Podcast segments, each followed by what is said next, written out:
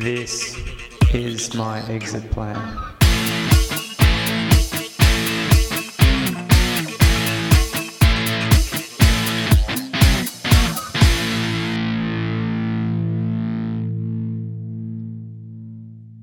There are so many entries in those books I've got. I read out the journal pages that talk about what the author called a Moroi, but even in that entry, he talked about Aluka and children of Lilith. He wrote so matter of fact about it, it's like it's something we should just know about, but we don't, or at least not anymore. We've convinced ourselves that we don't need to know this stuff anymore. It's just superstition, not a part of our modern science bound world. The problem is most people simply don't understand what this thing we call science is. What it isn't. It's not an exclusionary world with walls and distinct lines. No. Science is nothing more than our currently popular way of learning about and understanding reality. It isn't reality in and of itself. So if someone observes a moroi, then by definition, a moroi is within science's realm. Observation and measurement are cornerstones. I know we can measure and observe moroi and any number of other creatures and phenomena that the layperson would say was outside of science. But you see, that isn't what science is. It's nothing more than a way to catalogue, describe and explain what we see, and make predictions about things we don't see, but expect to find. Anyway, I'm ranting, and you probably still don't get what I'm getting at. Or maybe I don't know what I'm talking about anyway. I've got plenty of reason to have scattered thoughts. Here, listen.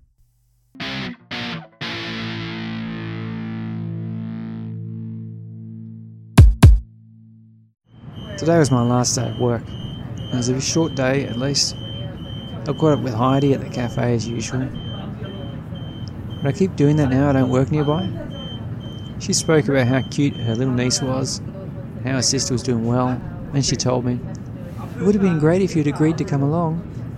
Gwen asked after you, and you'd have loved little Lillian. I don't know what she meant by if I'd agreed to come along. I don't think she actually invited me, did she?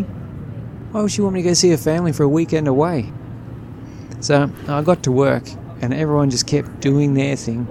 A couple of guys wished me good luck as I packed all my stuff into my bag and left. No one invited me for a coffee, no cake. Was I that bad to be around? Smart, funny, reliable friend? Ah, forget them. Even trying to get on this train was a bummer.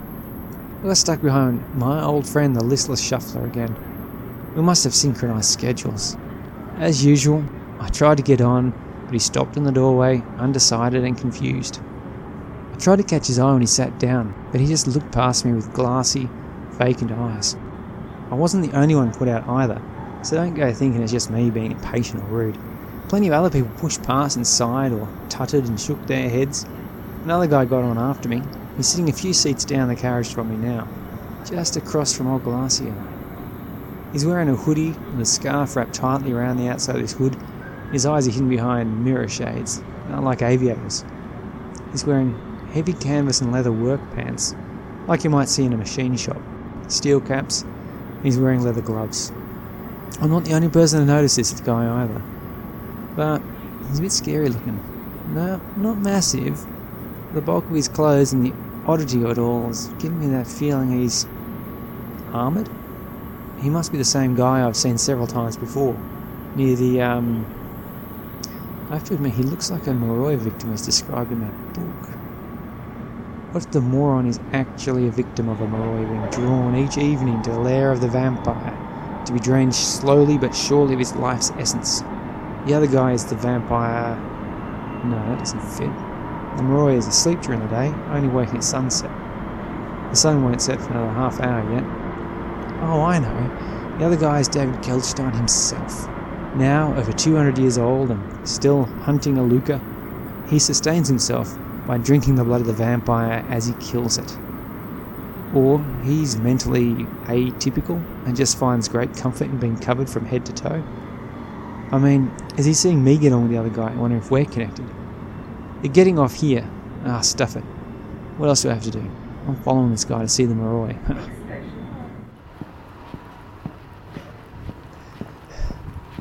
it hasn't been too hard keeping up with this guy. Uh, I'll call him Vic, short for uh, short for victim. He's kind of wandering along the footpath, heading east, away from the ocean. He took a right-hand turn into McDougal Street. Uh, it doesn't seem to be heading to a cemetery. There aren't any around here, at least not in walking distance. And the sun is just starting to set. Uh, it's hitting the horizon just to the right. What's that? Oh, I haven't been here before. Uh, looks like a park of some kind. There's there's a sign. Yeah, just a bit further.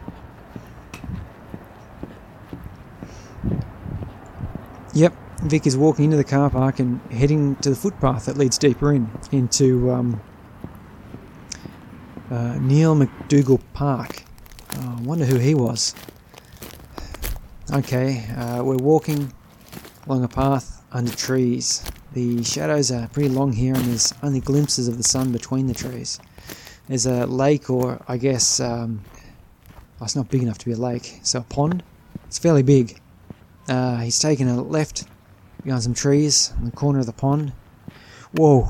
He's he's just around the corner of a clump of trees, about, about 20 or 30 meters away. There's a brick building there, like a pump house or maybe a utility shed, but it's um, it's up against the pond. It's all brick with only small slits with obscured and barred windows up high. The sun is throwing deep shadows around here since it's setting behind the shed. Vicky is standing just outside the growing shadow of the shack. Is this, is this really happening? Oh crap! Door's opening. Someone is coming. What the? Oh crap!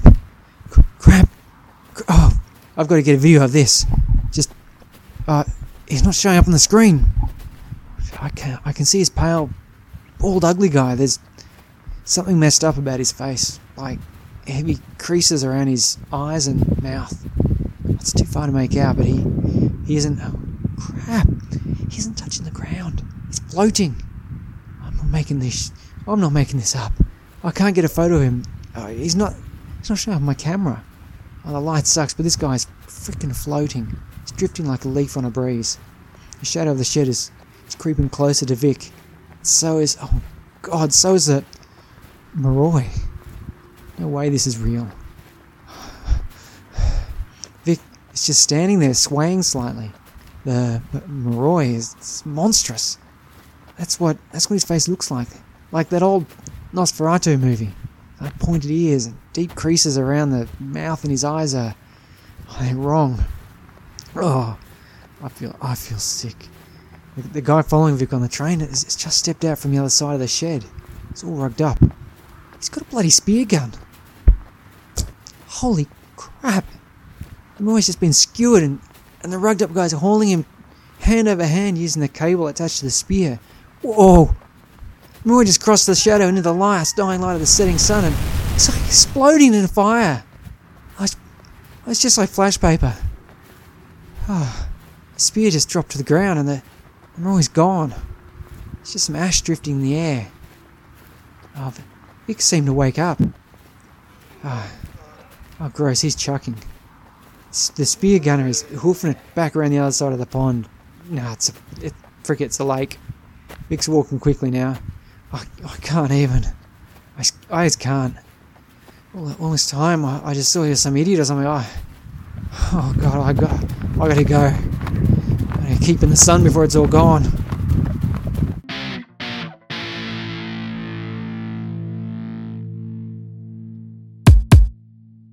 That messed me up bad. I ran all the way back to the train station, jumped on the next train. I remember sitting there stunned. The woman sitting next to me, she was leafing through some handwritten study notes. She must have been studying forensic criminology or something because her notes were all about different blood spatter patterns and the factors that influence the way blood drips and lands on different surfaces. I remember so vividly because it was such a bizarre connection to what I just witnessed. Suffice to say, I didn't sleep well that night. I haven't slept well in a while, actually. That woman on the train studying blood spatter. Oh. Do more people know about this other side of reality than I think? But they just keep it quiet? Well, that's why I'm producing this. Next journal.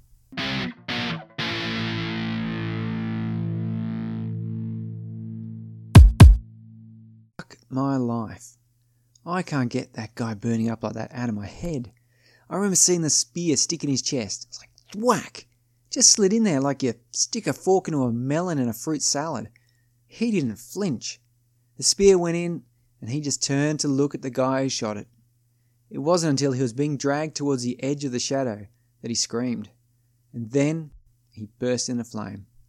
The sun just kissed his pale head, and boom, he went up in a flash, totally burned up in just a second or two, like touch paper, or what I think touch paper acts like. That thing must have been Moroi. These books, they're written as factual accounts and encyclopedia entries. They're about stuff that can't exist. But that wasn't some hidden camera show I was watching. That that um Moroi drifted out of that shed like a leaf on a breeze. It was like he was not affected by gravity, like normal matter. And when he was hit by sunlight, uh, could he have been made of exotic matter from another universe or something? Uh, I'm just making it up at this point. I think I have to read those books. I don't know that I want to, but I need to. I mean, if Moroi are real, then what about vampires, ghouls, werewolves, goblins, and trolls for crying out loud? Heidi was absolutely spot on when she said, I don't know how the world works. I don't think any of us do. Except maybe that, ah, oh, that, um, vampire hunter? Why was he dressed in such all covering heavy clothes? Good old Davo in 1823 mentioned, and the touch of a Moroi can drain life. Was the vampire hunter essentially wearing armor? I don't know. I think I need to find out. But was he seeking protection from the Moroi, or did he need protection from the sun himself? Well, there's so many questions and just no answers.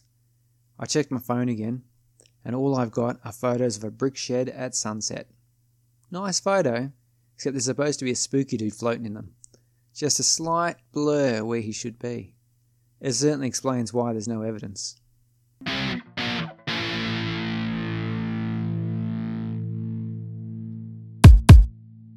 I'm not sure that reading more of those books was the best decision of my life, but I think it was a necessary one. Up to that point, I was a drifting garbage fire rather than a real person. But learning all that stuff hasn't exactly led me to the life of joy and leisure I thought it would. I had fun for sure, but still, here I am sorting my journals into a podcast that'll be auto uploaded and distributed in parts from different proxy servers around the world in an effort to ensure this all gets out. I don't know if there's specifically anyone or anything actively trying to stop me, but I'm sure it's something that could be true. Maybe tomorrow I'll be able to come back home and cancel a series. I honestly don't know if I want to live past tonight. But I can't forget. I can't forget Heidi, and what happened. I have to at least, what? Make up for that? Is that a thing? Redemption? Like, like in the movies? Can it even be done? Uh, I would get this next journal sorted.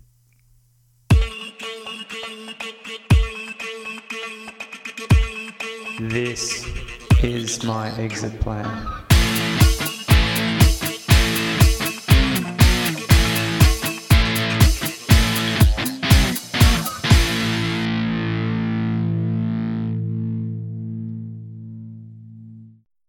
Thank you for listening. The next episode will be posted at the same time next week. In that episode the narrator decides he must learn more so he delves into vampire and werewolf lore. Visit gravityundone.net to learn more.